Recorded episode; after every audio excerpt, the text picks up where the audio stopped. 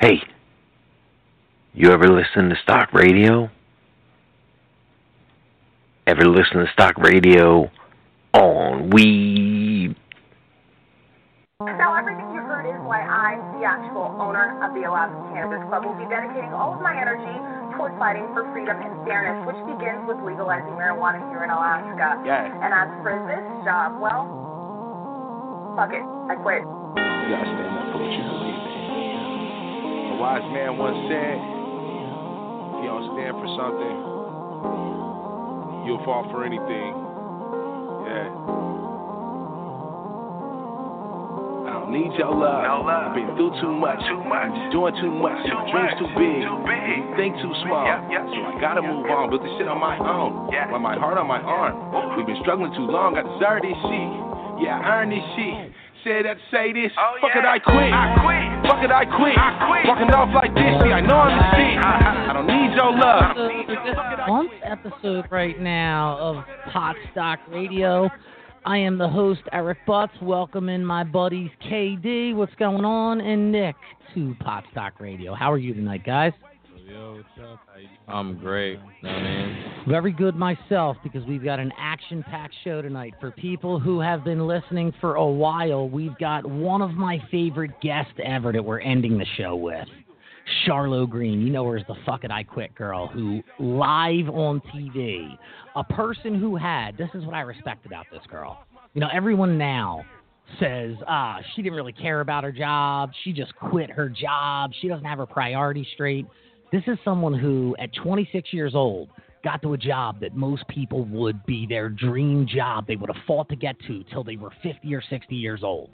She believed in something. It was the cause of cannabis being legal in Alaska, and they made her make a decision. And she had the biggest balls of anyone I've ever met, because most people, when they get that dream job, they'll do anything to hang on to it no matter what. And she went, I don't care.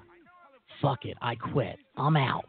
I'm going with what I believe in. She had faith in her beliefs. And to me, someone who gives up everything for faith is my idol. So it drives me crazy when everyone says she didn't respect her job. She didn't care.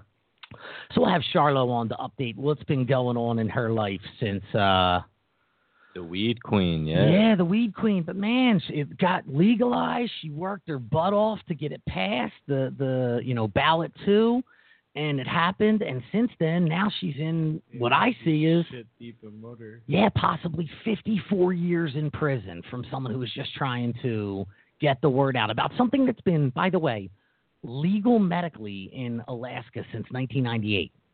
And now she's possibly going to jail for trying to just help people get access to it. So we're going to have Charlo to end the show, but we're starting off with Kelly Brown from Marijuana Infographics.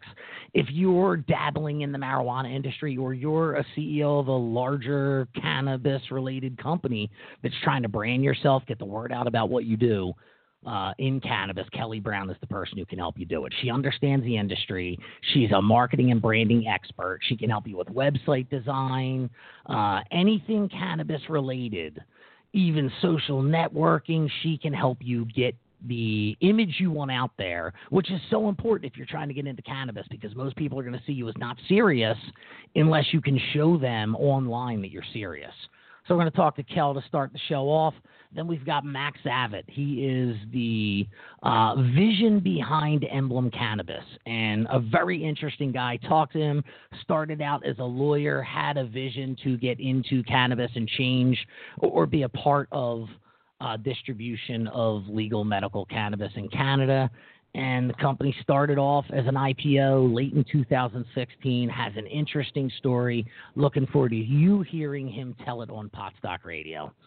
So we got Kelly coming on in about ten minutes. So up to that, uh, the one thing I wanted to talk about was in the news, Snoop Dogg. This is something that could be huge.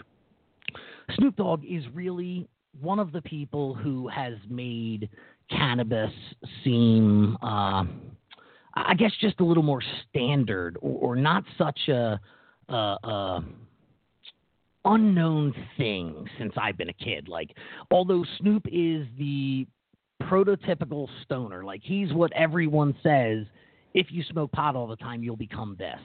But since he had that image, he's become business person. He's become Grammy winner. He's become entrepreneur, C E O now, and now possibly uh, starting his own cannabis fund. Snoop is a part of putting together twenty-five million dollars towards legal cannabis. He's going to invest in companies and people that are on the cutting edge of cannabis. So to me, there's nothing more legitimate than, all right, now Snoop, the person that everyone said, don't smoke pot because you're going to become a loser if you smoke pot. And he's proven that not only does he indulge, but probably overindulges, doesn't really have a great relationship with it, overuses it, but still has become a super successful multimillionaire to where he can take a part of his money and and and come up with twenty-five million dollars to invest back into businesses he believes in. So now anyone who looked at Snoop as stoner now has to relook at Snoop and cannabis if you're being honest with yourself about why you were against it. So what do you guys think there? What are your thoughts Weed's on... Weed's creating jobs, and you got to love it. It is. It's creating jobs. It's creating its own little economy. It's, yeah, it's economy. And... you know, it's paying good, you know what I mean? It's going to, I mean, you can be a grower, bud tender out there in dispensaries in the legal states, obviously. I like that you can get involved in any way you want to. You know, you can be Kelly Brown that we're going to talk to a little bit later, who just sees a space that's needed with creating marketing for cannabis. You got some people who just want to be, like you're saying, a bud tender. They yeah. just want to be able to, to show their wisdom and explain to people why they should use this sativa on Monday at three o'clock compared to this indica at Sunday. Yeah, the flavor strains. Yeah. And all that. So there's that. Then there's people who just want to get the word out. People who just want everyone to know this isn't the bad thing that videos back in the fifties made people yeah, it's think. Real medicine. I feel that uh, Snoop Dogg is definitely like a top five person who should have the opportunity to do it. Like, if anyone's going to take that opportunity and succeed, it's going to be Snoop Dogg, you know? Yeah. Like, there's a couple other people, Tommy Chong, Bob Marley, if he was around. Like, those are the names. Well, those are the people well, who... Those are the names that every household just... identifies. In the world identifies to marijuana. You just hit three to four people, dude. You just hit three to four. The only person you're missing, and they're all my Mount Rushmore of people that it would make my life to be able to partake with. Willie Nelson. Those yeah, three Willie people Nelson. and Willie Nelson you are like George Washington in there too. You probably do have to throw George Washington. Although he never got to like, there's nothing on record, much on record, except him growing hemp. It's known yeah, that he, he grew was probably hemp. Probably on some type of Snapchat back. In the day. I, would not, I would not be surprised. I would not like be surprised. Yep, yep. That you could imagine. Uh, the dude who knew how to grow cherry trees probably also grew some pretty decent cannabis. Although they used it back then for everything, not like. Uh, Yeah, they actually extracted the oils, too, back in the day. Yep. Well, yep. I've seen, you know, pictures. I know. Definitely, I mean, pictures. I think uh, that's definitely a good news. Little bottles. Me, too, man. I, I hope it works out. Here's what I hope. I hope that Snoop goes into this with his eyes open. I hope he realizes that just because pot works and everybody buys pot, doesn't mean that the companies that you invest in are going to succeed. Because mm-hmm. if the companies aren't set up right, if they don't have the right structure, if they don't have the right management, then it's not always like, well, look, as long as they're doing something pot-related, they're going to win. We've seen, I've seen so many companies that look like they have it all together fall apart. So I hope Snoop gets the right people involved to help him make the right decisions so that in five years – it's not this bubble that, you know, I, I live in a mortgage world of like bad loans, of bad funds, you know, all these cannabis funds, because it's not just Snoop. There's a lot of people that are coming out with, including my dad's company. My dad's a venture capitalist out in California. His venture firm is coming out with a cannabis fund. And there's they're so like... Ma- there's so many products, too. Is there going to be a specific edible or a specific strain uh, of I can't, cannabis? It, I, can't, you know? I can't I can't. I can't say what my dad's fund is, but they're, they're looking at a certain part of the market. But all I'm saying is in five years, these funds are either going to be looked at as, wow, if you got into that early, you now got into Apple before the yeah. iPhone came Everybody out. Or it could a billion be. billion-dollar industry, man. Or, Everybody but listen, that, see, what you guys are saying is what new investors in the pot stock world have to realize isn't always the case. Because you just go, oh, they've got a great ticker. uh, their name is this. Everyone, that, that, that company's got to succeed. But companies don't succeed just because they're mm-hmm. in the right industry. They have to be the right company and the right people running the right company in the right industry. So that's why I just hope we don't look back at people like Snoop in five years and go, wow, the guy lost twenty-five million dollars because it wasn't invested right, which would then make cannabis look bad, even though it might just be bad investments in cannabis. So that's what I really worry about. That's what I hope doesn't happen. But right now, I love Snoop's name being involved in cannabis and not his bus got pulled over and he had some. But no, no, this guy who's made millions is going to make more. So so here's my uh, question to you guys. When it's all said and done, will you be surprised if Snoop has made more money from cannabis than he's made from music? Uh, that's a big risk, but like I said, it's a billion-dollar industry. You know, he's made millions and millions from music and entertainment. Right, right. You know, so it's only going to help. You know what I mean, I think so. I won't even be surprised. I definitely think it's uh, definitely a, a risky move, but I think it's it's a good risk. He could quadruple that twenty-five million dollars for all we know. He, you know. Forget about quadruple. When you invest yeah. in companies, yeah. the right companies, you don't invest in them unless you know they're going to increase times ten. Unless you really believe they're going to increase times ten, you don't put a penny into them. So if he's just well, right. Also, it's going to be all liquid cash, you know, after. You know, because you can't put it back in a bank, a federal bank. No, Sil, that's not how it works when you invest in companies. No? No, no. Oh. No. Well, you know. I got some stuff to teach you guys over time. By the time uh, in a year from now. twenty-five mil is a lot of money. It's a lot of money. But it's not in a fund world. In the fund world, that's a little fund. But it's enough with Snoop's name attached to it that it could either uh, be something huge that helps the legitimacy of the industry or something we look back at in five years and it could be a little bit of an eyesore if he doesn't do it right and it goes south. Before we go to the next question, go ahead. Uh, if that, uh, I want everyone to go to Facebook and follow our new Facebook page. Yeah. Facebook.com backslash Pot Stock Radio. Uh, M J for New Jersey. Yeah, get us New Jersey page going. We already got like two thousand people on our Pot Stock Radio page. So but this let's is get actually a page for us. You can contact us. We'll be uh, promoting ourselves from that page. Yep. So we keep you guys up to date with us, and you can give us any feedback, or really you could uh, reach out to us for anything. So. Awesome. And Kenny, real quick, because we've got Kelly from Marijuana Infographics on hold. You got? Did you write down any awesome events? If someone, if someone's got a couple of days off, or do you want to go to that later on in the show? We'll go on later on. Got All right. a couple events. You I'm know, gonna come back. I'm gonna come back. States. Yeah, I'm gonna come back to Kenny as the guy where if you had a couple of days off work and you could go anywhere to get involved in the fun of cannabis, where would you go? So we'll go back to Kenny later on in the show for that. Before uh, we wait any longer or make her wait any longer. Let's bring on one of my favorite people in the industry. We go way back. You may know her as Kelly Brown from marijuana infographics dot com. What's going on, Kel? Welcome back to Pot Stock Radio. Hey, Eric. Hey, How's Eric. It How's it going? Very good. How about you, Kel? I'm doing well. I'm doing well.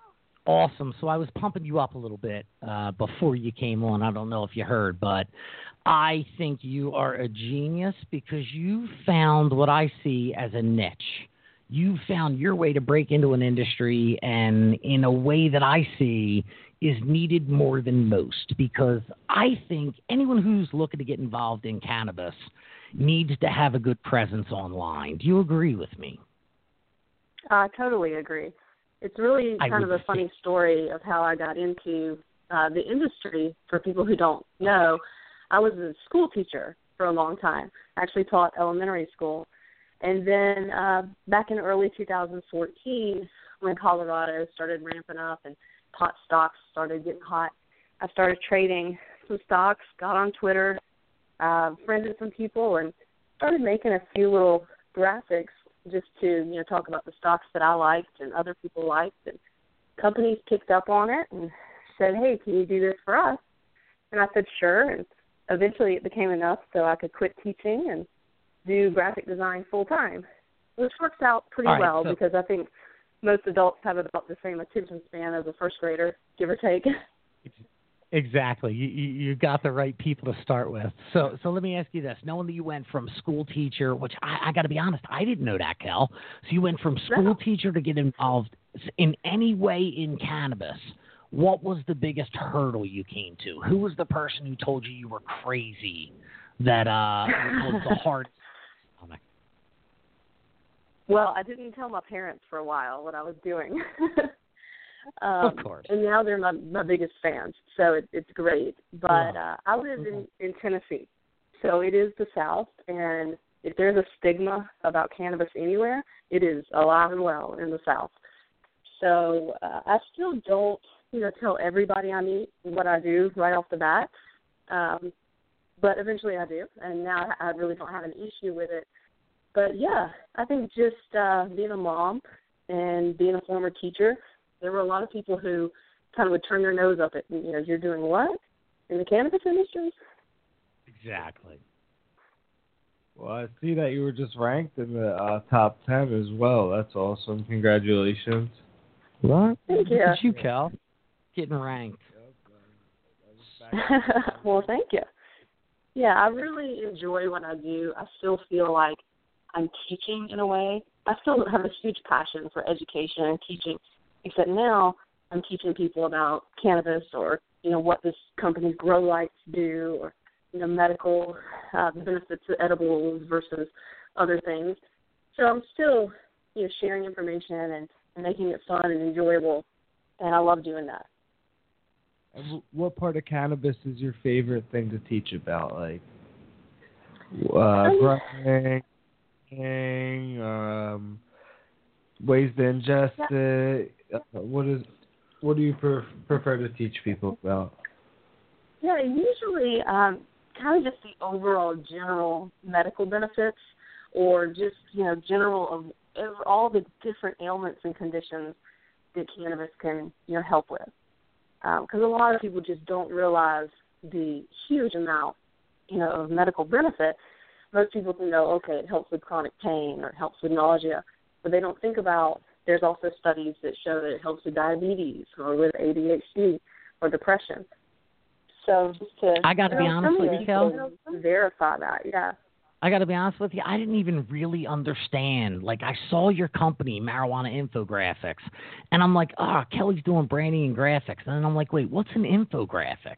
And then I start to look, mm-hmm. and I'm like, ah, I not only get it, but see how important it is in the cannabis industry. Because I'm, as I'm on your site looking at the infographics, it's like that's what you need to be able to get out to people, like something that makes them start to get interested in seeing the difference of what you know or didn't know about the endocannabinoid system. And as you start mm-hmm. looking at those infographics, mm-hmm. it, it kind of puts you into a rabbit hole of information. Is that the point of an infographic?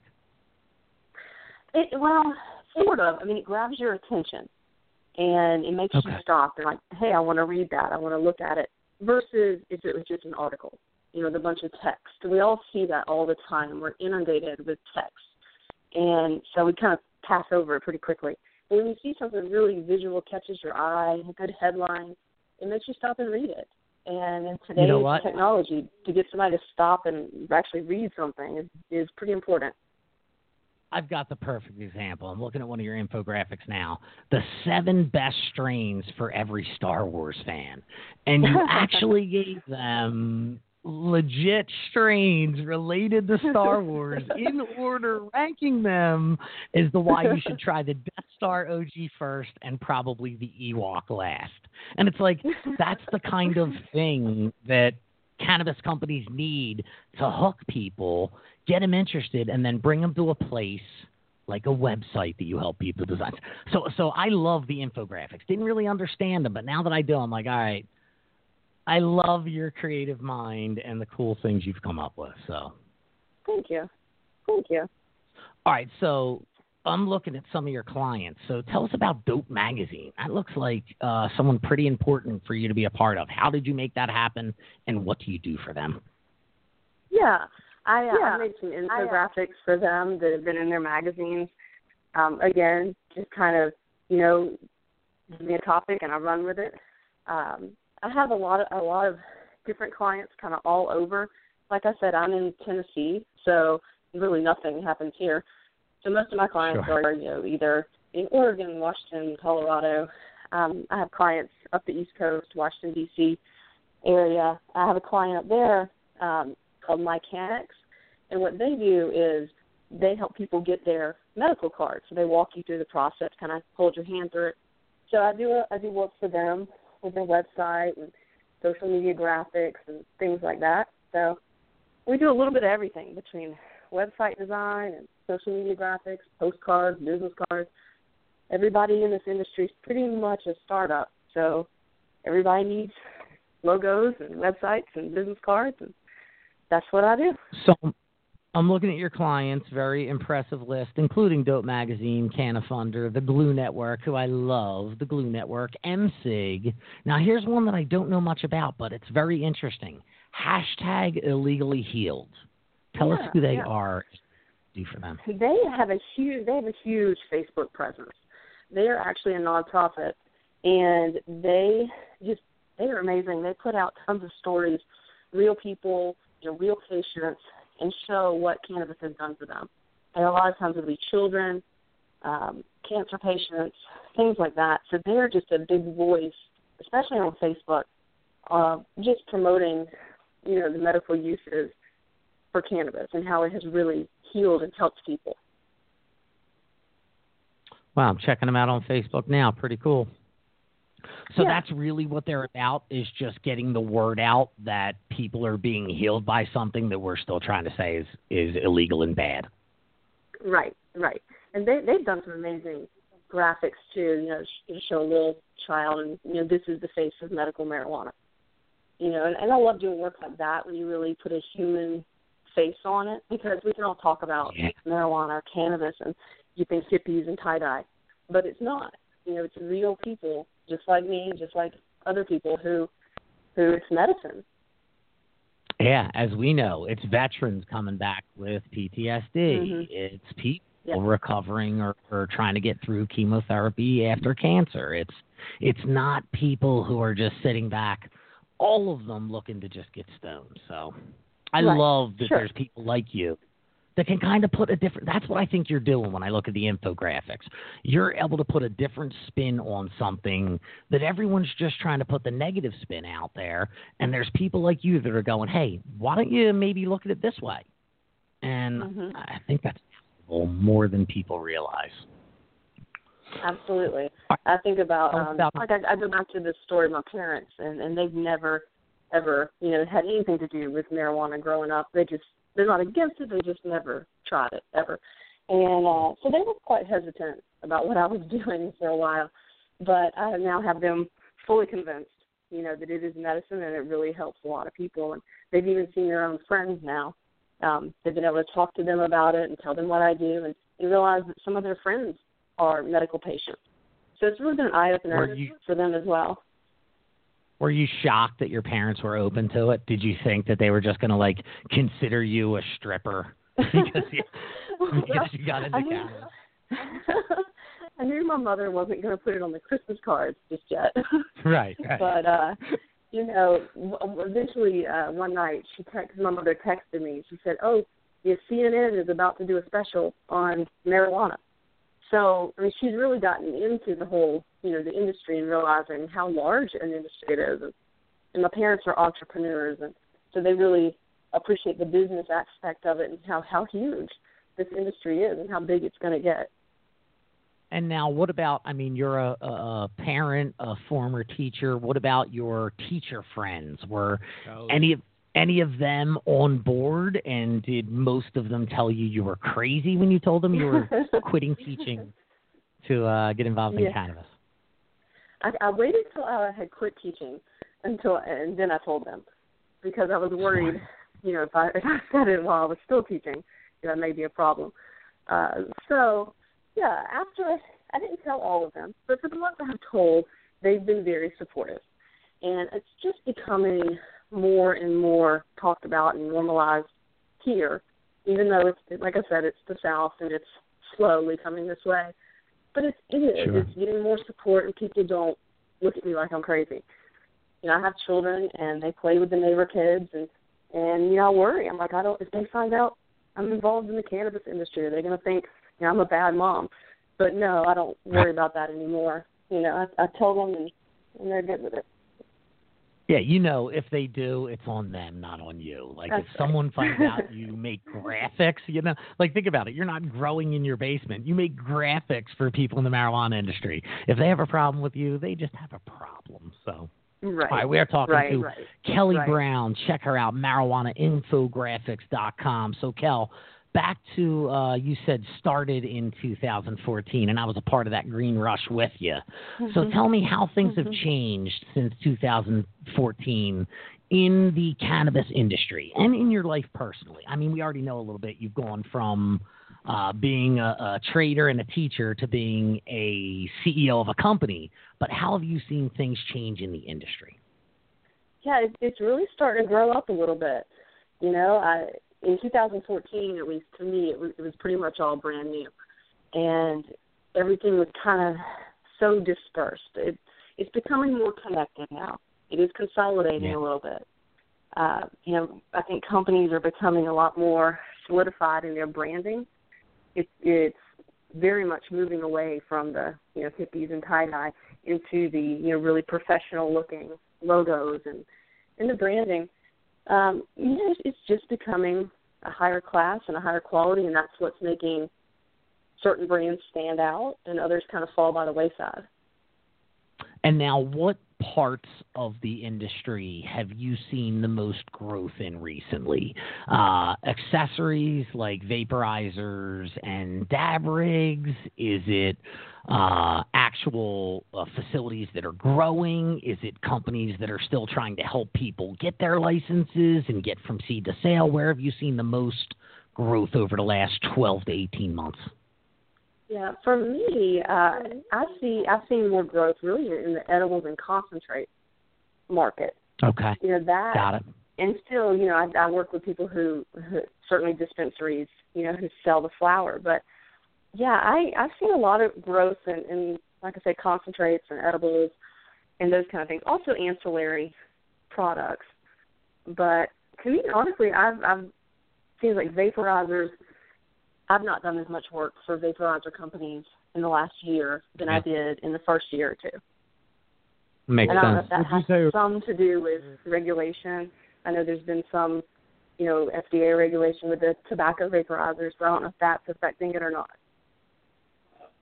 Would you say that in the last year between the edibles and the concentrates, the concentrates have kind of um, maybe been a little bit more ahead than the edibles? Yes, I would say so. Okay, yeah, because, I mean, just coming from Jersey where we're at, it kind of just seems like we're watching all the other states that are becoming medically legal and recreationally legal. New Jersey has the stricter medical programs where we don't offer um, as many concentrates as other states do, so we're kind of just watching concentrates take over other states while we're only being offered quality flowers still. Now, I could see right. in your world, in your world though, Cal, the edibles in branding needing mm-hmm. the most of your attention mm-hmm. because if people are making stuff, now it's not just the quality of the strain you're using, but it's really the end product you're creating. What's the craziest edible product you've seen? Ooh, um, I talked with a company that does uh, kind of spreadable edible stuff, almost like ketchup packets. Okay. That, you know, um, which is, think of ketchup packet size, but with different things. It may be like a, a chocolate spread, you know, or a strawberry spread. And, and which I think is a cool concept. And uh, I think it, it's hard for me, too, because I am removed from the market, so I don't get to put my hands on it, you know, touch it and see these products as much as other people do. So the only problem, uh, see, I always think of the problems. If you make things in tiny packages like ketchup packets, condiment style, mm-hmm. they're going to be mm-hmm. so easy for people to grab a handful of and put them in their pocket that uh, right. I think they have to figure right. something out. I love the idea of it. I just always think of the net, like, all right, who's going to mess this up? The people who put twenty ketchup packets in, packets in their pockets yeah. every time they yeah, go oh, get one oh, burger. So tiny. I mean, I've worked on these yeah. labels for teeny tiny little oil bottles or, you know, concentrate models, and it's all so miniature. It's odd. Have you almost seen anyone?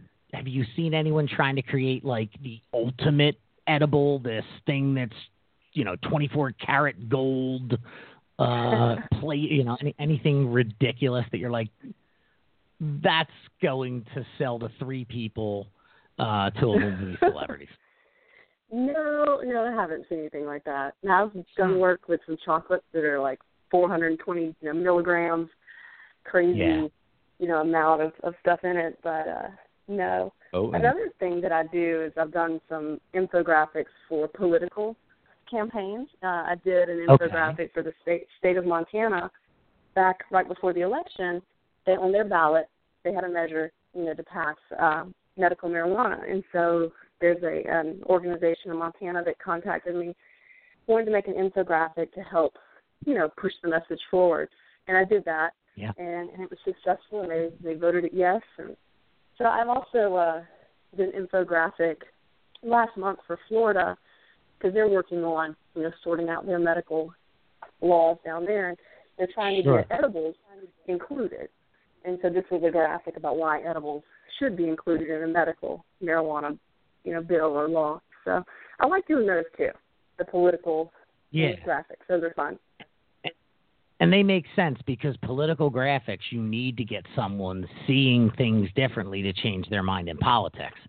So mm-hmm. I, I, I love the idea of that. What if someone approached you from the no side? What if someone comes to you and says, look, you know marijuana better than anybody. Uh, I'm in the state of, uh, just make up a state, Maryland, and I'm on the no side. Help me make graphics to prove to people why pot is bad. You'd probably be just question. as good at that as, hey, look at me, I'm full of them, Kel. Yeah. I know. Um, what would you if they had supporting facts and supporting right. documentation and studies, I would do it. But I mean, I'm like not it. just going to put bull crap, you know, on, on a graphic. Right. It has to have sources and, you know, I mean, there's nothing wrong with hearing both sides of an argument, but no. you got to back it up. As long as they don't say, look, make this logo and then play Reefer Madness for everybody to remind yeah. them why people are going to jump off buildings if they smoke pot. Right. All right. So and that's why I, what, I love my job because I feel like I'm actually making a little bit of a difference. You know, that maybe these, these visuals and these graphics, they help somebody somewhere understand the benefit well, of cannabis, and I've done my job. You know why they do? And I had a guy named Mike Weiter on before. Who, if you're from the Philadelphia area, Mike Weiter's awesome. He was just the cover of High Times. He, he was on High Times. Shut the hell up. Cover Mike Weiter was the cover. High. All right, yeah. so you should know this guy, Cal, because he does what you do, but on the photography side. So Mike Weiter makes these incredible pictures of veterans and shows why they should have the option of cannabis over uh, pills, opiates, like mm-hmm. one where there's a revolver open where someone's putting opiates in the revolver instead of bullets, things like mm-hmm. that. And he said it best is that you could put the best article out that has ten thousand words in it that are all great about why pot is good. But it won't get the message across anywhere near what one picture will that people can't ignore in their mind. You can't look at that picture of a gun and not go, oh, maybe there is a better option. So I love graphics mm. over words. Absolutely.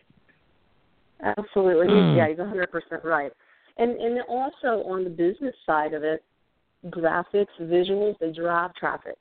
They get you better engagement. They get shared way more than any post with just text. So right. from a business standpoint, visuals and graphics are key, you know, to getting that traffic yeah. that you want. That's what people share. Yep. Yeah, nobody All says, right, so like, oh, you... this, this text message went viral. No, you know, videos no, exactly. and pictures and graphics. All right, so now if you could put yourself in a time machine and put ourselves two years into the future, and Kelly has accomplished exactly what she hoped to with Marijuana Infographics, where will you be in two years? That's tough. Uh, I've really kind of settled into a good work-life balance recently, and I'm enjoying it. Um, I've created these kind of brand packages, which are really nice, where I'll already have the domain, a logo, a skeleton website set up, the social media accounts all set up. And so if somebody is looking, you know, to get into the industry and they don't already have an idea for their brand, super simple. Okay. You know, here it is all huh. done for you. So I love doing brands and logos and websites. That's kind of my favorite thing to do. And, and if I just did that and didn't do another postcard or business card, that'd be okay. All right, and now if you could get a message out to everyone who's in or getting involved in the cannabis industry from a business side, what would your best advice be to them? What can they not uh, miss paying attention to when they're branding themselves in the cannabis space? You know, I'll be honest, and this is a, a mistake that I made personally with my brand, and this may change. My brand is Marijuana Infographics. My website is Marijuana Infographics. So I have an extremely hard time advertising. Facebook, Twitter, yeah. you know, they all shut it down because it says marijuana. So right. if I was going to start it over again, I probably would not use the word marijuana or cannabis in my name. And, right, as much as you know, I get it. Yes, yeah, but just it's hard. I think Facebook will change and Twitter will change. It'll all come around, but it has made Kel, getting there harder. Remember, remember my old story you know about me. I started a fantasy football company, and I called it Suicide Fantasy Football just because it combined a suicide pool and fantasy sports. And then all of a sudden that word suicide being attached to the name, even though that wasn't what it had anything mm-hmm. to do with, everything so hard. And I'm with you. If I could go back in time, as much as that name was great when I created it, it would be nothing to do with the word suicide, just like yours would have nothing to do with the word marijuana. You live and right. you learn. That's right. It, by, so yeah, if you want to make your way, life a little easier, choose a name that doesn't have that in it. And what everyone should respect about Kelly Brown more than anything is when I ask her what, what mistake people shouldn't make, she doesn't point out what other people did. She points to herself and goes, here's a mistake that I made that I now help people not make because of my experience of a mistake. So you're awesome. Most people would have thought of a mistake that other people made instead of going, look, here's what I did that I teach people not to do now. So that That's is right. why you are awesome. Yep. Mm, all right, and the people who are listening right now, they should go to marijuana infographics dot com. She really does put out some awesome articles, and all you got to do is go to the bottom of the page, and you can just put in your email address and sign up to receive just one time a week. She doesn't spam you. One time a week, she sends you out good news, good ideas, some discounts, and uh, things you need to know if you're involved in the space of cannabis.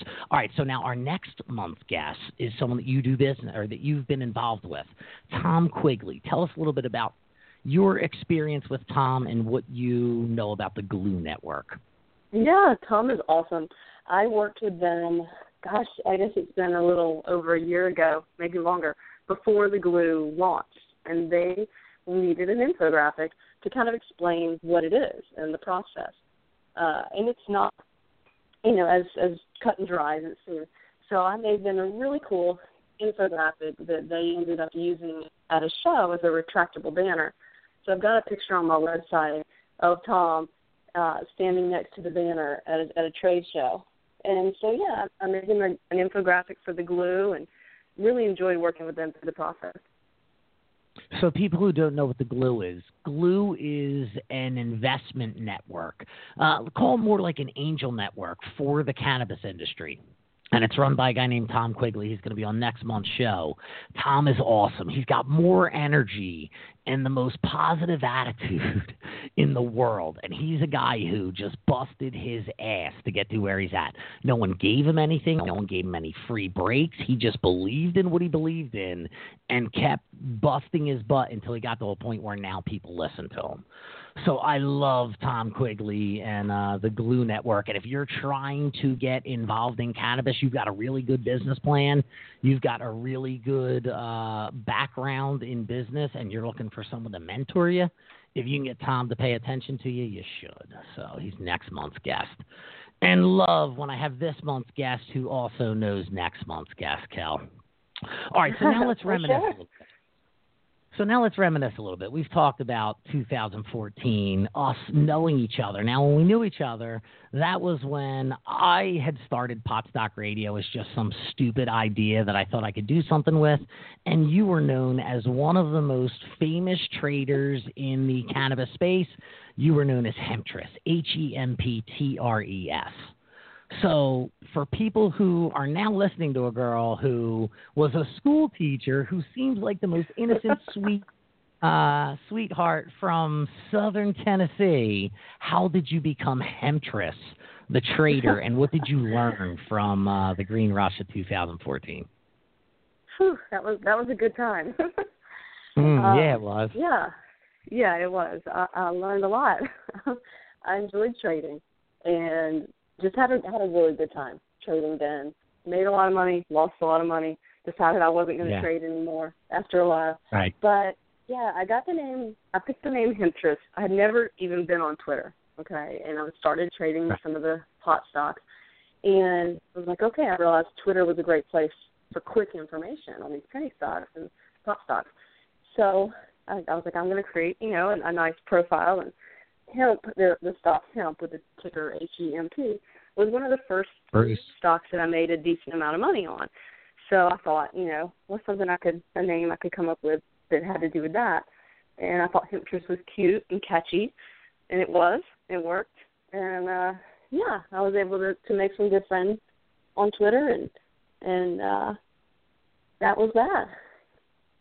And do you agree with me there was no cooler part of that time than the pay it, pay it back, the donating Absolutely. that we all did. Absolutely. That to me, man, Absolutely. that was something so powerful. I, I didn't know whether we were all making money because we were doing great things with it or we were just doing great things with things because we were all making money. But everybody just putting up a different charity and then going, hey, anyone who did well this week, donate to this charity. And then you see that charity get like five thousand dollars from people who just had good weeks, good green weeks in trading pot stocks. Then we Absolutely. all lost. Them. And then, yeah. then there was, so there was you... a little girl with cancer, Riley, who we all I think we all donated to her. So yeah, that was very powerful. By the way, it was I a great feeling to, to feel like you could help other people. Yeah, still talk to Riley and her mom Jen. Uh, and Riley is doing well right now. So Jen and Riley, if you're listening, really think about Riley all the time. She is one of the sweetest little girls in the world, and uh, glad to see she is right now doing great. N- never out of the out of the uh, dark, but she is right now doing great. So, oh God, Kel, I Good. think we have covered it, but uh, let me just give you a, a couple of minutes where it's all you. What do you want to say to people who are listening about marijuana infographics and the industry as a whole? Yeah. Well, I appreciate you having me on, Eric. Um, I really have a good time doing what I do every day. I love going to work. Said I haven't, I haven't had a sick day now in a couple of years because I love getting up and, and doing what I do. Uh, I feel, I feel like I help people in some way and also help businesses who may have a complicated product or a not well-received product and help them get their message out there. So it's nice when you really can help somebody get it out of their head and onto the paper of what they are envisioning for their product, and to see it succeed is a really rewarding feeling for myself and, and the consumer. So I love what I do, and if you need any sort of graphic design, check me out, marijuana infographics dot com. All right, check her out on Twitter. She's still at H E M P T R E S, although you'll see that's Marijuana Infographics. And like she said, her website, marijuana infographics dot com. First thing you should do, scroll all the way to the bottom, put in your email address, and join her mailing list. She really does give you good information. Kel, we look forward to having you back on in, let's say, six months to a year when you can tell us how you're taking over the branding world of cannabis. For sure. Well, thanks for having me. Let's do it. All right. Kelly Brown, Marijuana Infographics. Check her out. She really is awesome at what she does. And as you can hear, just the sweetest person to uh, to do business with. When you called and you had a problem and that sweet voice answered the phone, you would be thrilled that it was Kelly from Marijuana Infographics. All right, so now moving on from Kelly, we've got Max from Emblem Cannabis, one of the companies you've seen a lot about in the news. They were a recent I P O. They are a Canadian ticker. Uh, you see them, I believe, on the Canadian exchange at E M C, when on the O T C they are E M M B F. No waiting. We are going right to him. Let's go now to Max Zavet of Emblem Cannabis. How are you tonight, Max? I'm doing well. How are you? I'm doing very well, man. Appreciate you taking some time to come on Pot Stock Radio. My pleasure. Awesome, Max. Always like to start with, tell us something about you that we wouldn't know from just following you on LinkedIn or looking at your, uh, you know, biography that we could find online. Could be something like sport you played, hobby you have, interesting thing you did or happened to you when you were a kid. Just to break the ice, tell us something unique about you that we wouldn't know from finding you online. Uh, unique about me? Well, I guess, yeah, I am a pretty big sports fan and, uh, Uh, as well, uh, super passionate about uh, cannabis and, and the cannabis industry, uh, but that you might uh, have gathered uh, already. Um, and uh, yeah, and uh, not not too many uh, uh, crazy things. Just uh, you know, uh, um, uh, working hard and, and have a young family and uh, and excited to be uh, in this industry for sure. Well, by the way, Max, I love that you're like, ah, nothing really crazy. Um, you went from being, correct me if I'm wrong, a lawyer to getting involved in the cannabis industry. So right there, that had to be something. Explain to me how that happened and why. Sure. So, um, I, you know, I, I, I was a practicing lawyer, and I've always been entrepreneurial at heart. Uh, and even as a lawyer, you know, one of the first things I did after uh, articling and, and working for a bit was uh, starting my own law firm. Um, and uh, the law firm was uh, do, and is doing well. And uh, at the time, um, I had a pretty robust uh, real estate practice that included uh, development and residential transactions and, and that kind of thing. And uh, when I heard that the uh, uh, laws were going to change and commercial production was going to be a, a viable thing for, for medical marijuana, um, it was one of those uh, aha moments, right, where uh, I knew it was an opportunity that I could really uh, sink my teeth into.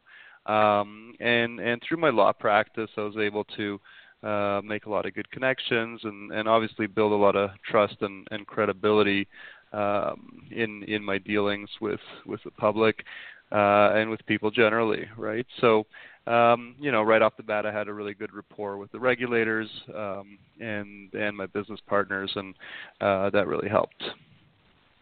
Makes sense. And now, I'm sure that wasn't the first time cannabis entered your life. How did you become, you know, involved with the plant, or when did it become a love for you, I should say? Uh, sure. So, you know, uh, growing up, um, you know, something that was uh, that was uh, around, and uh, uh, as as uh, a young guy uh, uh, trying to make uh, trying to make some money uh, in university and, and, and trying to have a good time, um, you know, cannabis was, was something that um, I, I could uh, enjoy and and use um, instead of uh, drinking alcohol. Um, and, uh, you know, something that, uh, I could get involved uh, with, with, uh, w- with a small community and, uh, um, you know, and, and, and it could, uh, and it helped me out. You know, I couldn't do anything really, uh, serious with, with cannabis at the time. It was highly illegal.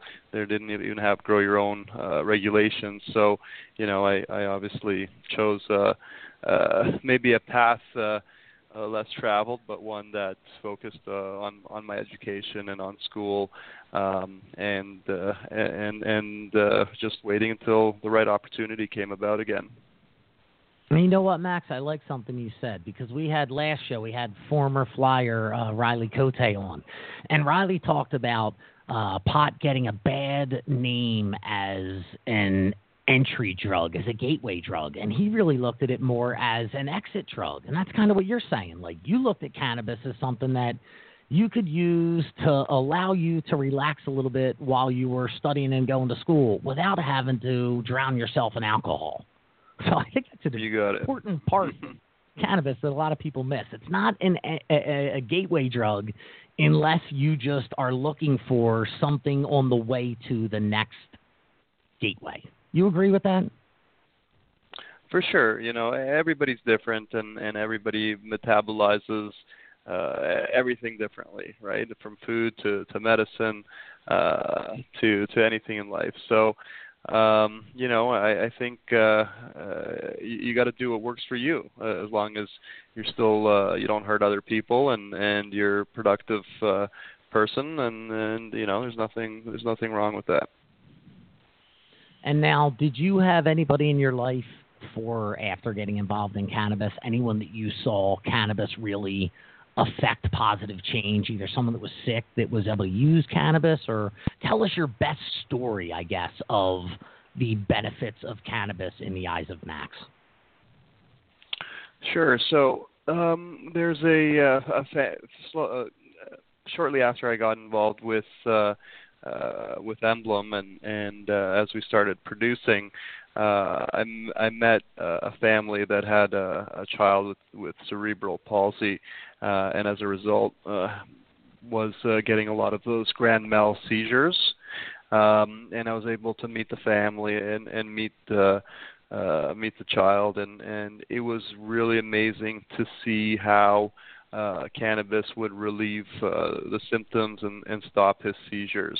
And the family had tried everything else, and, and it was much more expensive uh, and way less ineffective. And, you know, um, just seeing seeing the struggle that the family has to go through on a daily basis uh, to treat the child, but then also to be able to get a steady supply of the medicine he needs was uh, was uh, definitely uh, Uh, a moment where you, uh, you you really realize how amazing uh, cannabis can be and how it can help people.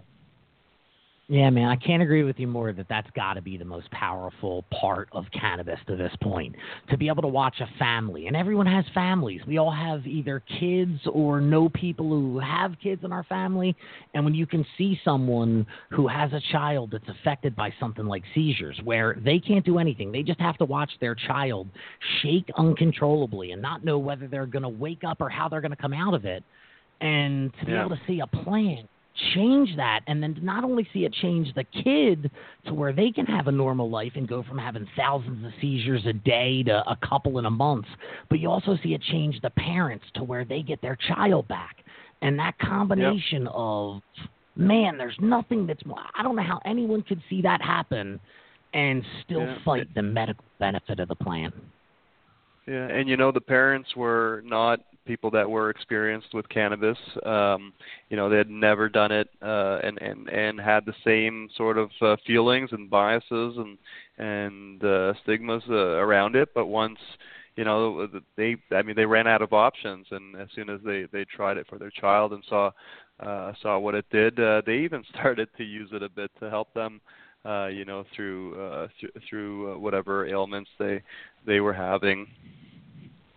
Yeah, once you give it to your kids to help them, then if you have an ailment, of course you got to go, well, look, I guess I got to try this myself too. I would think that yeah. any any parent would do that. So that is awesome. So now, Max, you are the visionary. Correct me if I'm wrong. You're the visionary. You're the one that had at least the, the brain idea of Emblem. Tell me how that, that, that vision started and what you did to get to the point of vision to actually raising capital to uh, take the company to a public company. Sure. So, I mean, it, it it has been the hardest thing I've ever done in my life. You know, I, I thought law school was tough, and and writing our, our bar admission courses were tough, and, and having a law firm was tough, and practicing law was tough. And I guess uh, I guess I'm a sucker for punishment. Um, Just all got you ready for that. So, yeah. So, you know, the, the first uh, sort of um, foray in, into it was uh, that uh, a friend of mine at the time introduced me to someone that was going to be applying for uh, a commercial license. The laws were, were not annou- announced yet, but there was uh, some press releases uh, from, from Health Canada. And uh, I was going to be the, the first investor in, into this startup, and uh, and I just uh, you know when when it came time to sign the deal, um, it, it was one of those uh, you know where where sometimes the best deals you make are the ones you don't. So we had uh, you know we, we didn't see eye to eye uh, eye to eye, and a lot of promises weren't uh, uh, weren't fulfilled, and and so. You know, our relationship came to an end at that point, and uh, and I was disappointed because uh, I really, uh, obviously, believed in, in cannabis and, and believed in uh, the future industry. Um, so that set me on a path to to find uh, to to to do my own license and, and to find partners um, that could help me. And I was lucky enough to find uh, a couple of uh, senior gentlemen who who have had uh, a lot of experience. Uh, Uh, with public and private companies, and and were in the healthcare uh, space already, and, and had a, a specialty pharmacy. Um, so you know, I, I thought, you know, I, I know cannabis, and uh, and, and they know healthcare, and and uh, and, and and finances, and, and raising money, and, and all that stuff. And I obviously knew the law, so that helped with uh, navigating through through the regulations, and uh, and and we partnered up. Um, and we put we put together a license, uh, an application, and, and we you know went through through all the steps, and every step uh, took just seemed like forever at the time, of course, uh, months and months of waiting, and and uh, you know uh, the industry itself was just uh, beginning here as well, so uh, the regulators were uh, inundated, and, and resources were scarce. Uh, even on the on the uh, on the government side, so um, so everything was tough, and, and nothing was moving as, as quickly as you hoped that it would. But at the same time, you know, you're you're incurring lots of expenses. Um, so so it, it was tough for a while, and, and you know, I think at the end of the day, we, we really made the right decisions in in terms of the, the type of company we wanted to be, um, and the type of product that you know, we wanted to grow and. and sell, and, and I think um, sticking to that vision finally when when the industry opened up a little bit, you know, enough uh, people believed in what we were doing, and, uh, and and the rest is history, I guess. And I know I'm not even going to ask you the hardest part of, you know, starting that and, and getting there, because I know it's Health Canada, and, and regulation is the hardest part of that. So I, I know the answer to that, but was there any part of that that was totally unexpected? And oh, wait, I got a follow-up question to that, but any part of the process that was not only overbearing but unexpected? Sure. Well, you know, I, I think the definitely the capital expenditure, and that's not on a regulatory, but on a business side, uh, I think that was a, a yeah. bit unexpected. You know, you, you have expectations that you can you can uh, do your capex at uh, you know whatever amount, and then you find out that it's you know literally. Uh, Four or five times that, you know, that that definitely is probably something that, that was a little bit unexpected. Um, sure. But I think, you know, that, that always happens.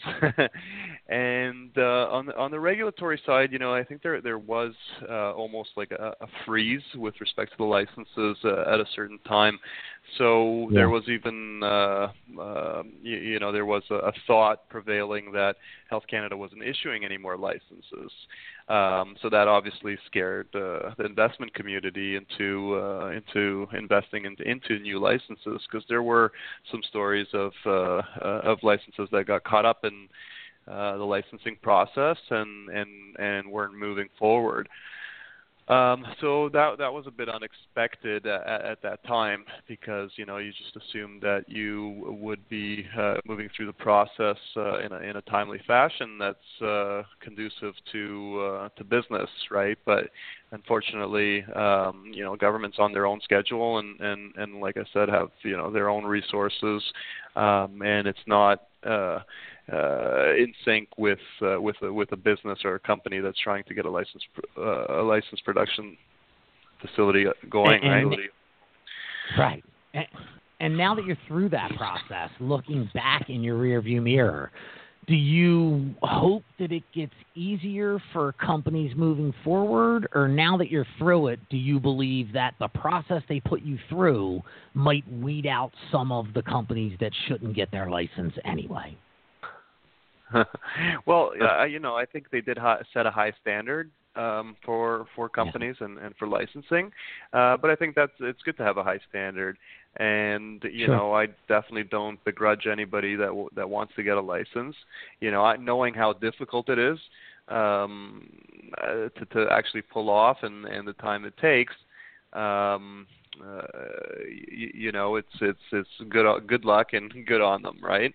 Um, and, and, you know, we welcome uh, competition and, and we welcome, uh, you know, new players in the industry. So, um, yeah, like I, I don't, you know, have any issues with uh, them issuing new licenses, but of course, you know, every, uh, everybody should go through the same uh, rigor equally.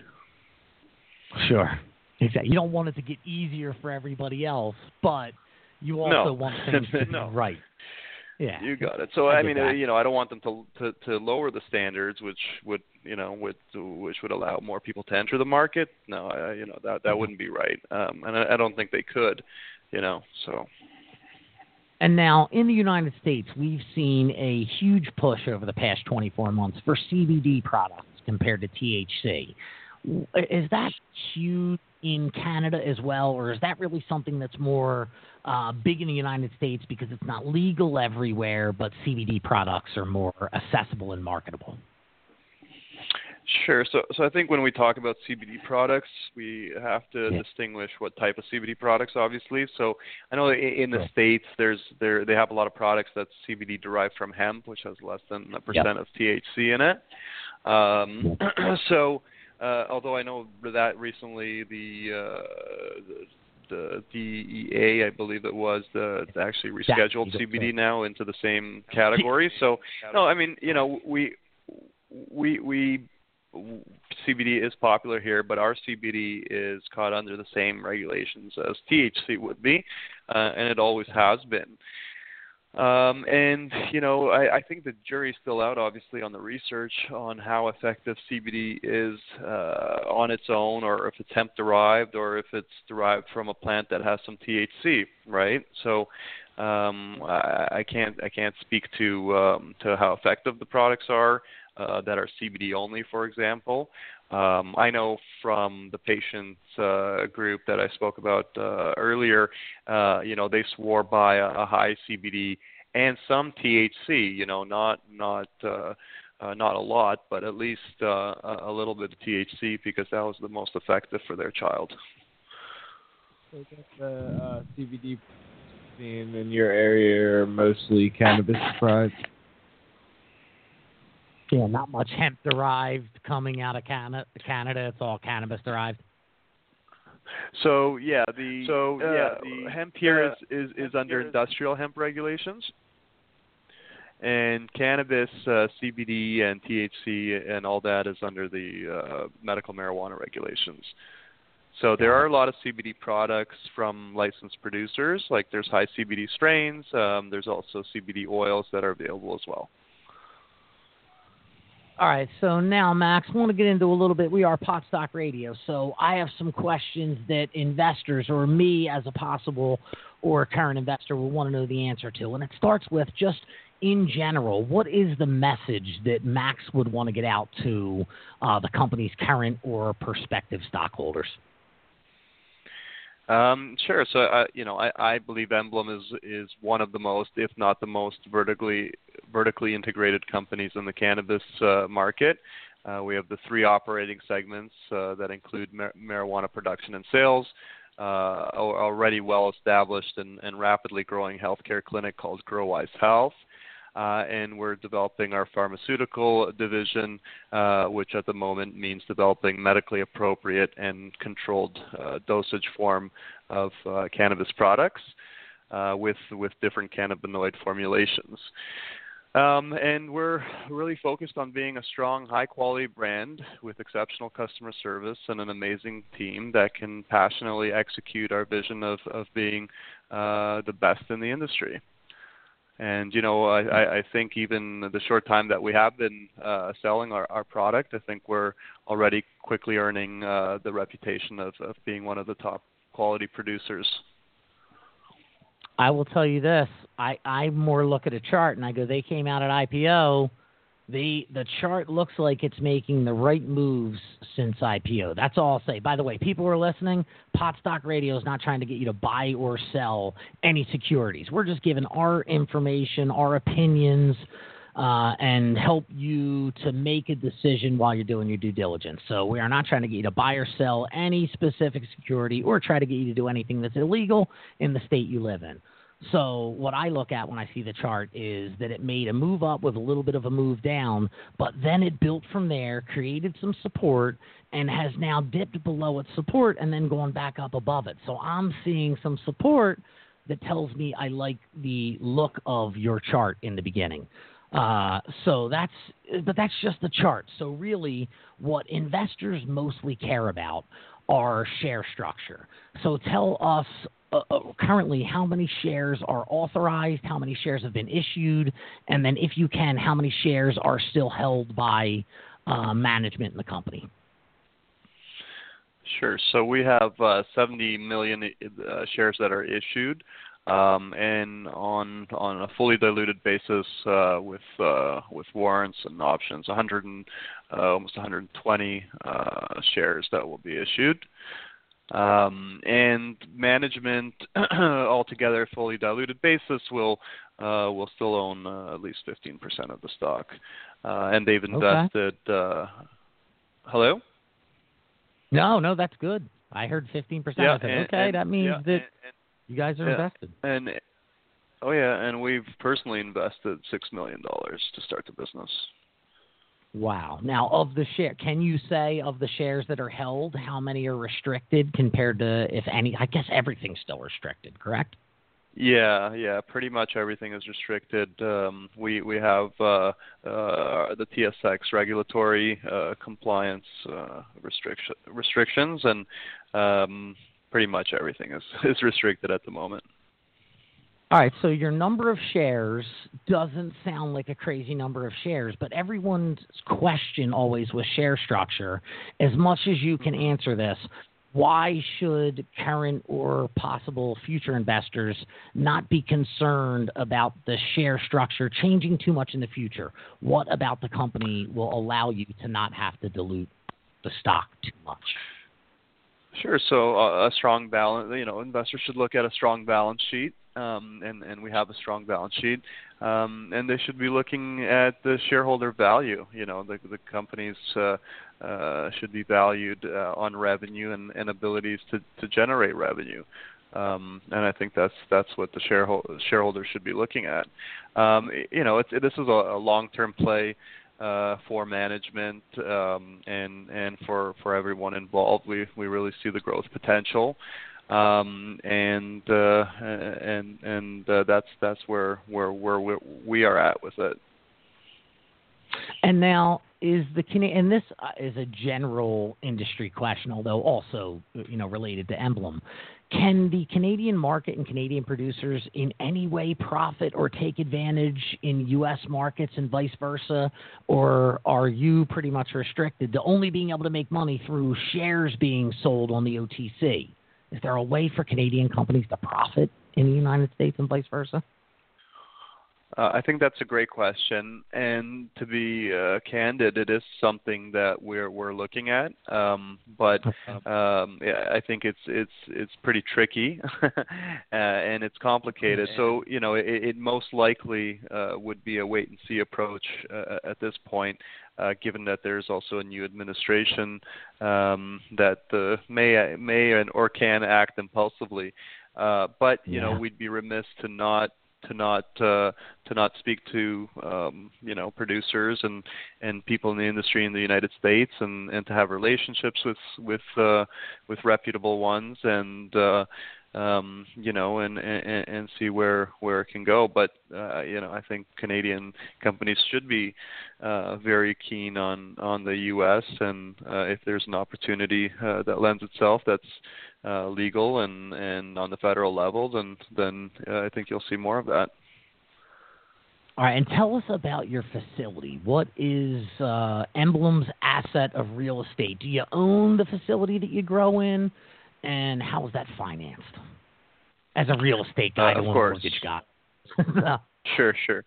So we, we do own the facility. We have about four acres of total land. Uh, we are uh, also looking for some additional lands to to do uh, further expansion of grow space. But even on our current land, we can uh, significantly significantly um, add another one hundred thousand square feet um, of production space. Um, so um, back to um, uh, right now, we have built out Uh, almost six or seven flowering rooms. Uh, we have okay. uh, other rooms for fulfillment and, and uh, vegetation. We also have an extraction facility that we're uh, currently uh, extracting oils uh, through a C O two extraction process. Um, and uh, Uh, and yeah, so we have uh, enough room to grow. Uh, the land, we do have some uh, some debt on on the land secured by the by the four acres and, and the buildings. And that's okay. So not individual yeah. debt. Overall, yeah. uh, how is your position with debt? How is the company positioned as far as what they owe out there? Oh, um, well. yeah, no, I mean that you know we're we're we're we're, we're extremely good at, at the moment for sure. We have uh, j- just a little bit of debt. Yeah. Excellent. And you Canadian companies, like the companies in the United States, I got to go, well, how much debt do you have? Because I don't really see you guys producing money anytime soon. Where you Canadian companies, mm-hmm. like Emblem, it's like, no, you're already producing. You're already grow. You're already bringing the revenue in. That's not going to swallow yep. you up, or at least I don't fear it the way I do U S companies. They can't even touch the plant. Yeah, and, and we also have a pretty buoyant uh, wholesale market right now between licensed producers. So it's it's been a, it's been qu- quite a strong uh, uh, market, and, and the demand's been pretty high. Uh, so we, uh, as soon as we had the ability to sell, you know, we we started uh, taking in revenue, um, and I'd say you know for, for starting out, pretty uh, pretty significant revenue. Not insignificant revenue. So, you know, um, we still have a, a long way to go and, and a lot more to do. Uh, but, you know, so far, so good. And now, do you help other companies going through what you went through and getting your license through Health Canada? Is any part of your business plan to help other companies get through that process, or are you just focused on Emblem and growing your own brand? Uh, at the moment, we're just focused uh, on, moment, on ourselves. On, on ourselves. Smart. We are looking at opportunities. You know, if there are um, uh, other other companies that uh, either have facilities or or um, lands or or other opportunities uh, in even other countries. I mean, we we look at that as well. Um, but right now, in terms of uh, in the Canadian uh, market, we're we're definitely focused on Emblem. And if you could uh, accomplish something personally or as a company, you know, without talking about stock or stock price, anything like that, the the mission of the company is to be where in two to five years? Uh, to be an international player. Love it. You know, uh, I'd, I'd really, uh, I could really see um, Emblem uh, exporting uh, not only our cannabis uh Uh, products, but also our our expertise in in being able to grow really high quality commercial scaled uh, cannabis. And and what do you believe might allow Emblem to set themselves aside? Because I think everybody wants to be the company that's that's helping it become a worldwide product.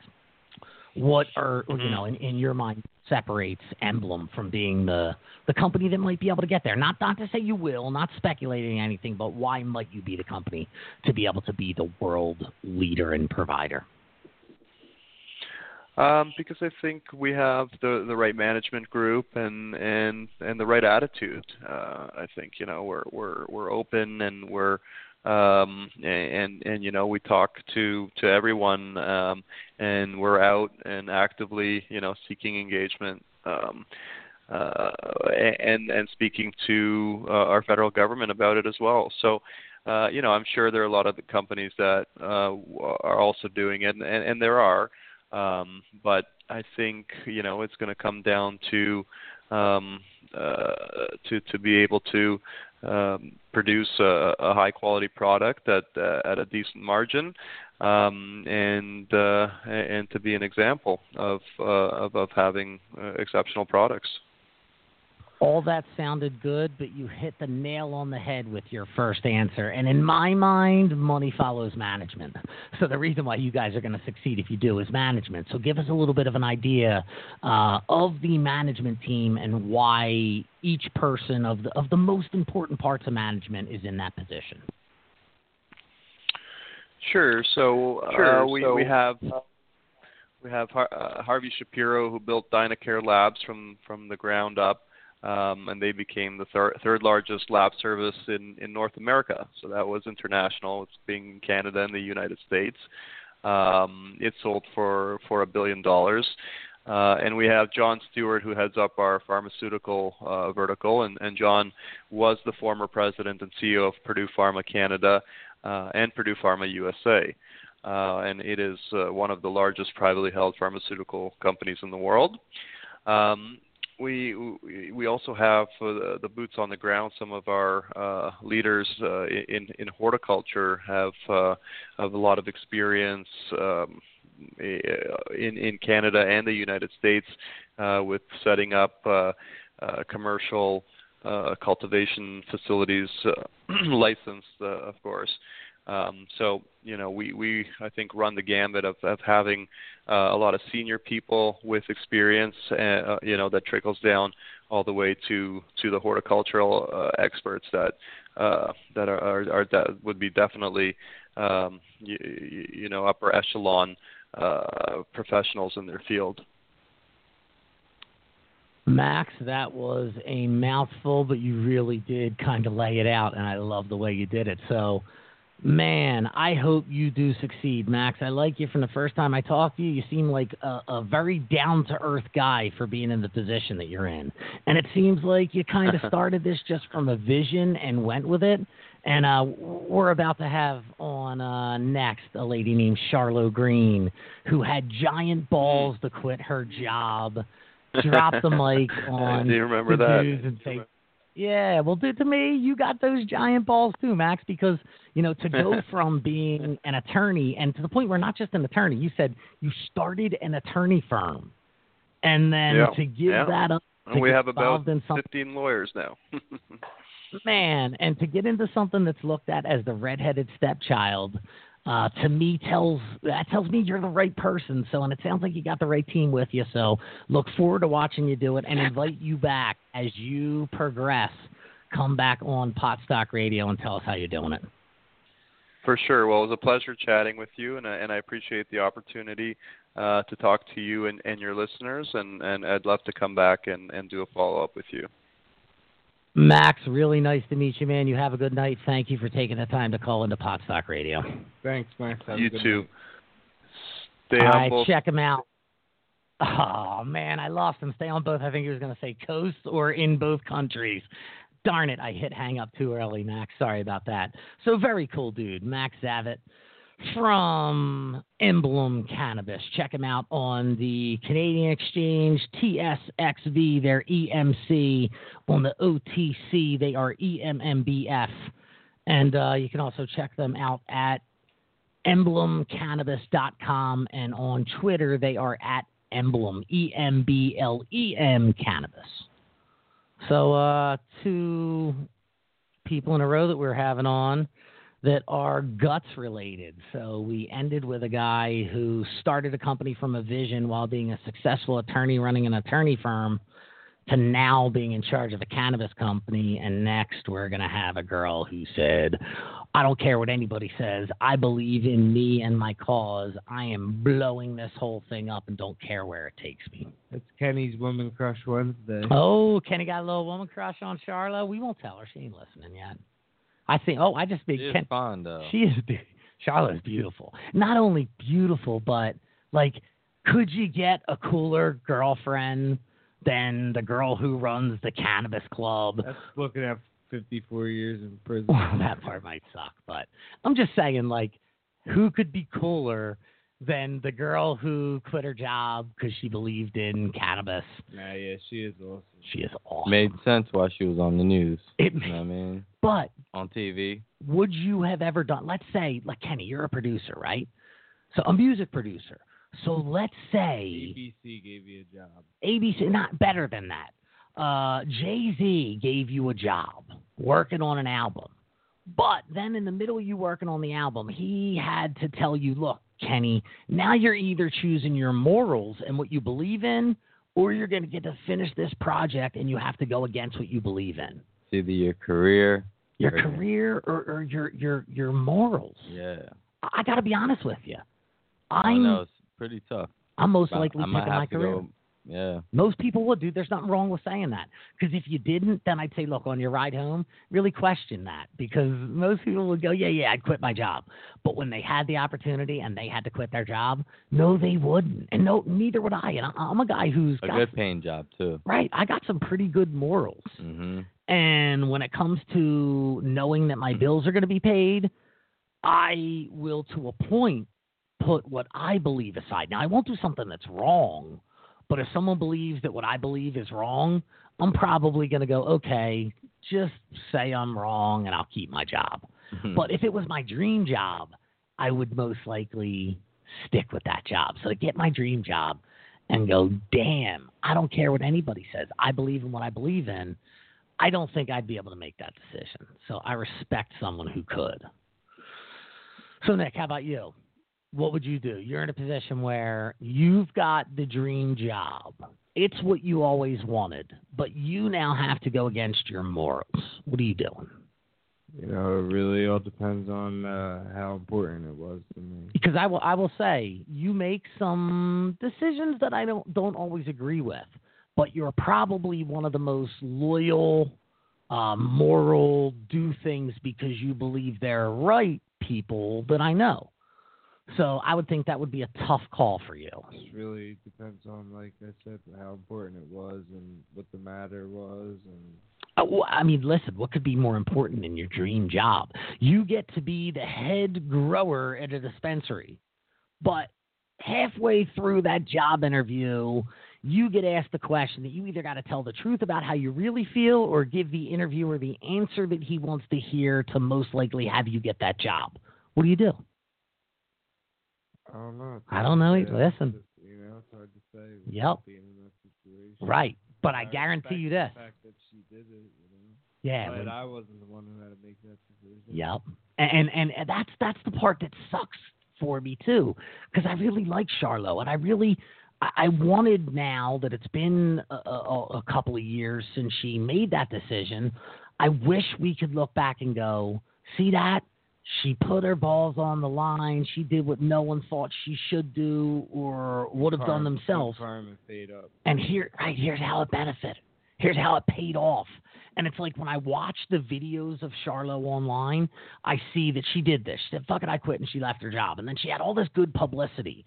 And then it seems like politics and law just tried to dissolve that to where that's what I want to talk to her about. Like, are you as happy with what you did in two thousand seventeen than you were proud of it in two thousand fourteen? She should be, but I wouldn't be. She probably lives with no regrets. She, dude, you know what she says her one regret is? If you watch Weedicket, I really believe this because this is how she is, and she came up with the answer so quickly that I really believed her. She says the only regret she has of that whole situation was that she wished she wore Spanx when she went on to T V that night. And coming from anybody else, I'd be like, that's just the bullshit that you say. Charlo, I really think that she looked at herself. She went, damn, I could have looked a little skinnier when I did what I know I should have done that I still believe was right. So the only regret to be, I wish I would have made myself look a little skinnier on T V, is the truth. Because everyone who looks at themselves on T V goes, shit, how could I have been a little skinnier? And he said she still looks good regardless. Of course she does. Look, it's just when you see yourself on camera that you're like, damn, I look fat. Yeah, the camera adds a little, you know what I mean? It does. twenty-five pounds. It adds ten to you. In your mind, it adds twenty-five. Don't worry, wow. Charlo. Kenny still loves you. Yeah, Kenny. Kenny's like, look, when I make it big, there's... I got you. By the way, another question that I want the answer to when Charlo calls in, because when she was on last time, she said, and I remember watching the video of, Sno- of uh, Snoop. Is it on this number? Oh, hang on, let me let her know. nine oh nine.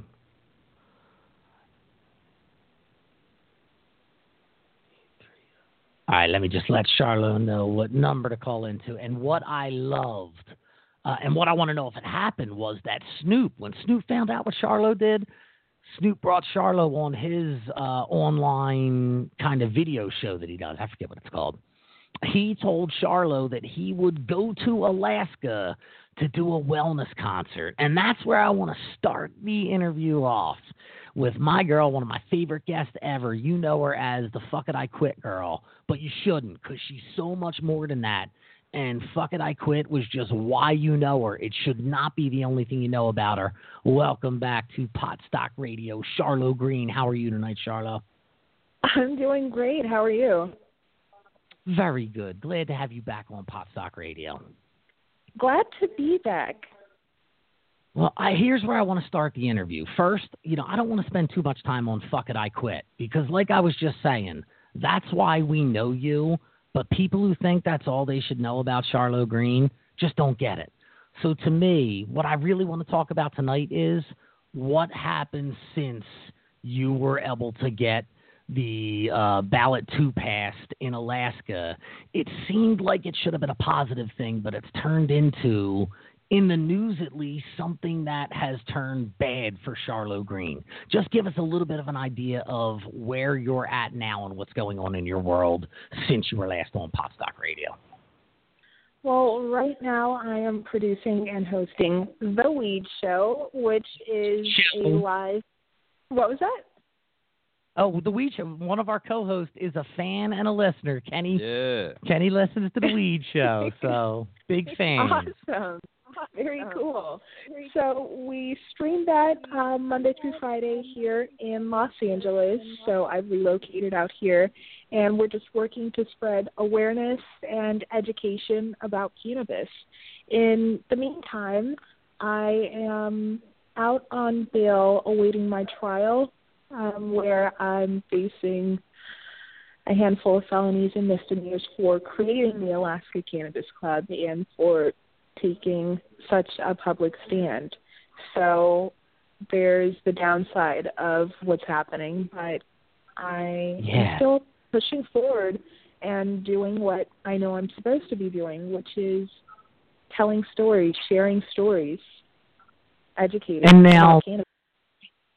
do you believe that Alaska is really trying to uh, affect any change with what they're doing with you, or are they really just using you as a face to tell people, here's why not to get involved in cannabis? I know you have a lawsuit going on, so don't say anything that'll get you in trouble or, or hurt your case, but where do you really see Alaska? Like, what are they trying to do, Charlo? I think that's a great question. I wish I had the answer. I don't know what sending me away for up to fifty-four years would accomplish outside of costing yeah. Alaskans millions of dollars to house and feed me for potentially the rest of my life. Um, that wouldn't help anyone. In fact, it would be hurting all of the members of the Alaska Cannabis Club. I don't see a winner in what they're doing here. It's already been a waste of resources, and it's not fair to me. It's not fair to Alaskans. It's it's they're making a joke out of the justice system. This is not what it was created for. Are the people of Alaska supporting what the state is doing, or are they confused too? I think maybe half of them are confused. The other half actually support it. A lot of them in the cannabis industry actually support it. I have been um, criticized most for um, not sitting around and waiting for the state to take action to do anything. But if yeah. if I would have done that, then we wouldn't have illegal weed in Alaska. So right. it's it doesn't make sense to me. All of it is really unfortunate, especially when you consider the people at the core of it. It's it's patients that waited for years, more than a decade, for the state to do something, create a way for them to get medicine when we legalized medical marijuana in nineteen ninety-eight. And that never happened, not up until I yeah. created until the Alaska Cannabis Club as a safe space, a community for the cannabis community. So, um, yeah, I'm I'm living through it. You guys, um, I'll keep you up to date on what's going on on The Weed Show, but court cases move really slowly. Um, yeah. Yeah, they press charges. I think in September of two thousand fifteen, it's twenty seventeen now, and right. we're still awaiting trial. So um, I'll keep you updated on that. But in the meantime, yeah. I'm just focusing on doing my thing. Yeah, we're thinking about you because this is just coming from me. I hear it in your voice. The last time we talked, it was like you were unstoppable and there was nothing that's getting in your way. But then when someone threatens literally your life, like now it's like, okay, I could have the, the biggest balls in the world and I do exactly what I want to do.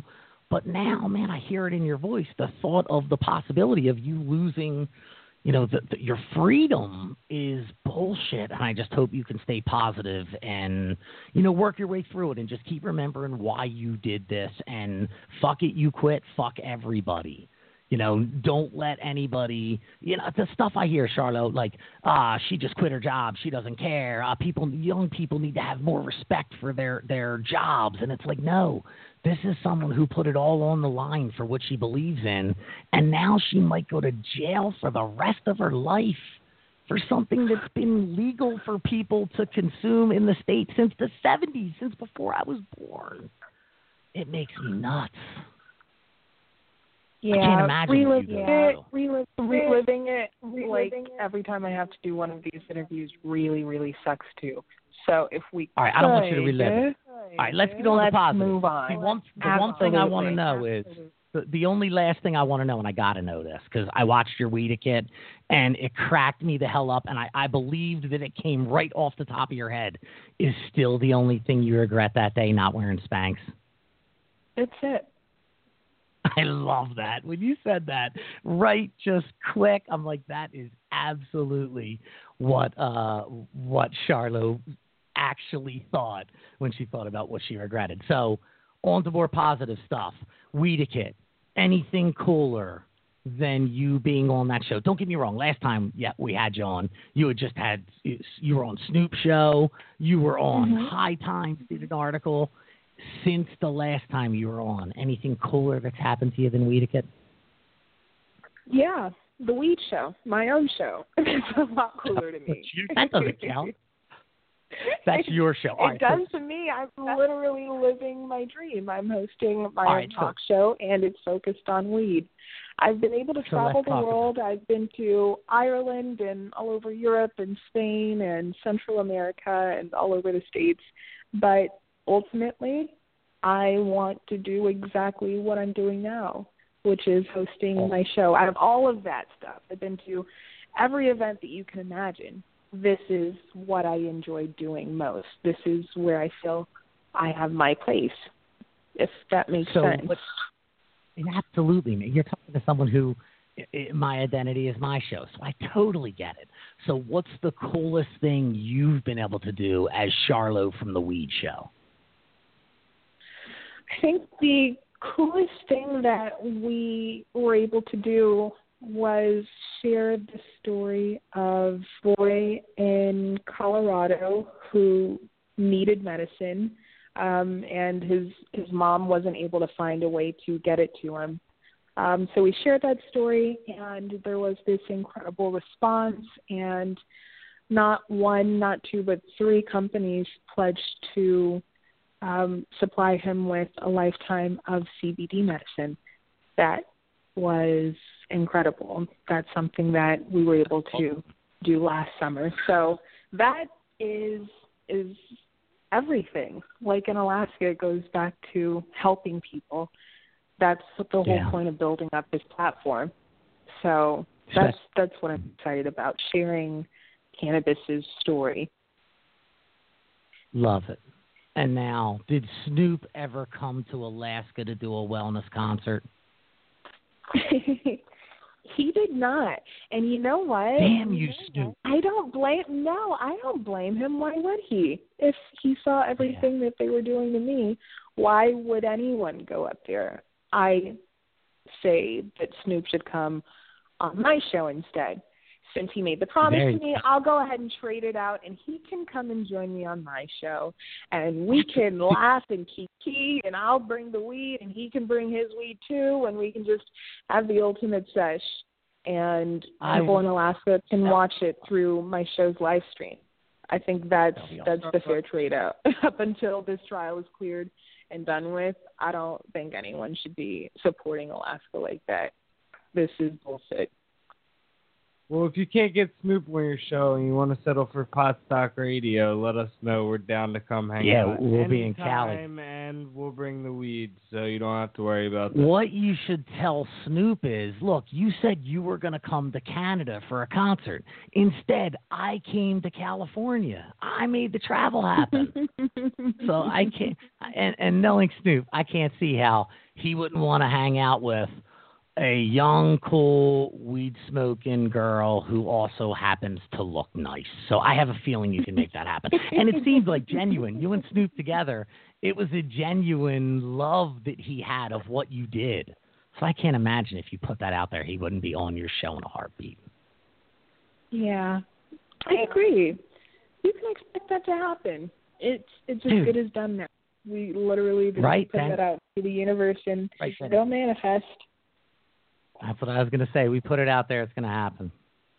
Mm-hmm. All right, Sh- Charlo, so what do you want to tell us about? What updates, besides the Weed Show, which feel free to tell people where they can listen, how they should subscribe to follow you?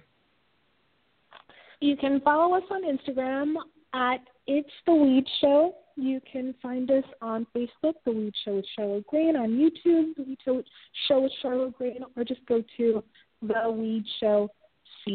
Oh, um, so Love. that'll take you to the home of everything that we have going on. In the meantime, you can follow me at Charlo Greene. It's a lot of behind-the-scenes stuff, what's happening with the show, me, the case, whenever there are updates. But thanks for having me on. No problem, Charlo. Hey, check her out, the weed show dot com, Charlo Greene. You might know her initially as the Fuck It, I Quit girl, but like I said, there's so much more to Charlo than that. Dot .co. Oh, my bad. I said dot .com. The weed show dot co. That's C O. Yes. All right. But thank you for having me. I'll talk with you guys soon. All right. Sounds good, Charlo. Keep doing what you do. Have a good night. Yeah. Check her out, Charlo Greene, the weed show dot co. Very cool girl, very cool story. Man, I hope she can stay positive going through this, because that just did not sound like the That's same That's a lot Charlo. Of time, though. It is. I, listen, I, to be contemplating fifty-four months would be such a cloud in my world. Days would suck. Right, that would suck.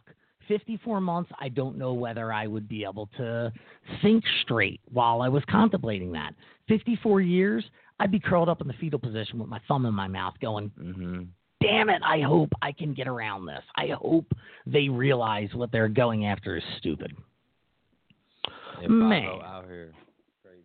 All right, so that was our show tonight. We started out with Kelly Brown of Marijuana Infographics, then went to Max Zavet of Emblem Cannabis, and then finished up with Charlo Greene, the biggest uh, bald person I have ever met in my life, and hope the law and bullshit does not take away the uh, energy Charlo has and belief in her cause. Well, not bald like us, ballsy. Yeah, ballsy, not bald. Yeah, yeah.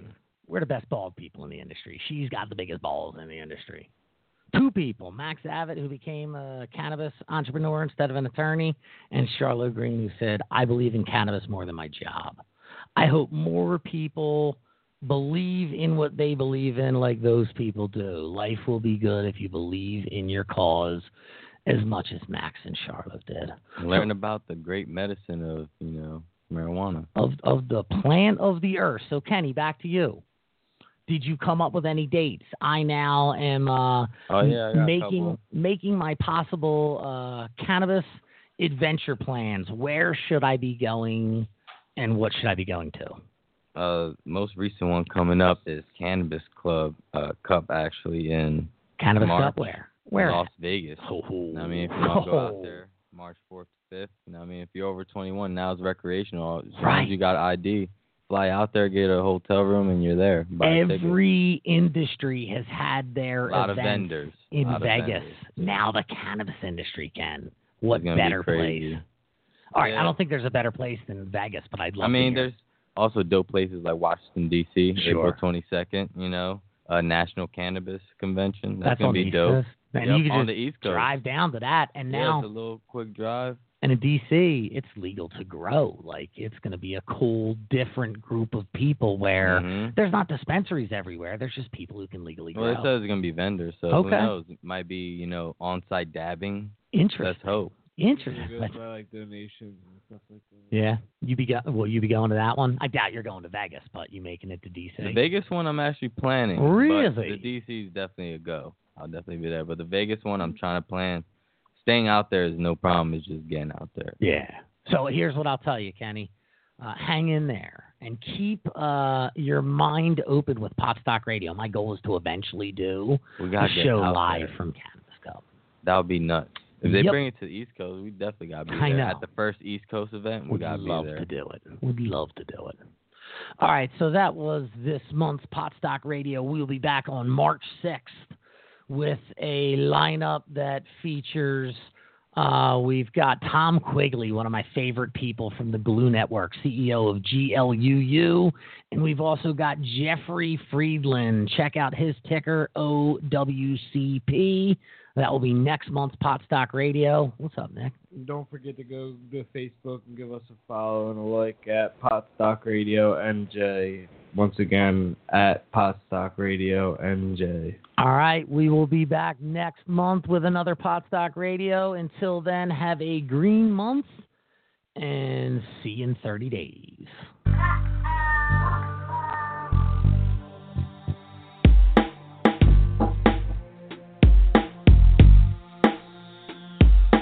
Pot Stock Radio, Pot Stock Radio, Pot Stock Radio, Pot Stock Radio.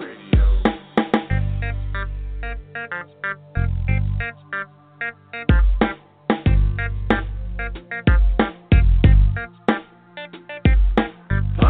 Stock Radio, Pot Stock Radio, Pot Stock Radio, Pot Stock Radio.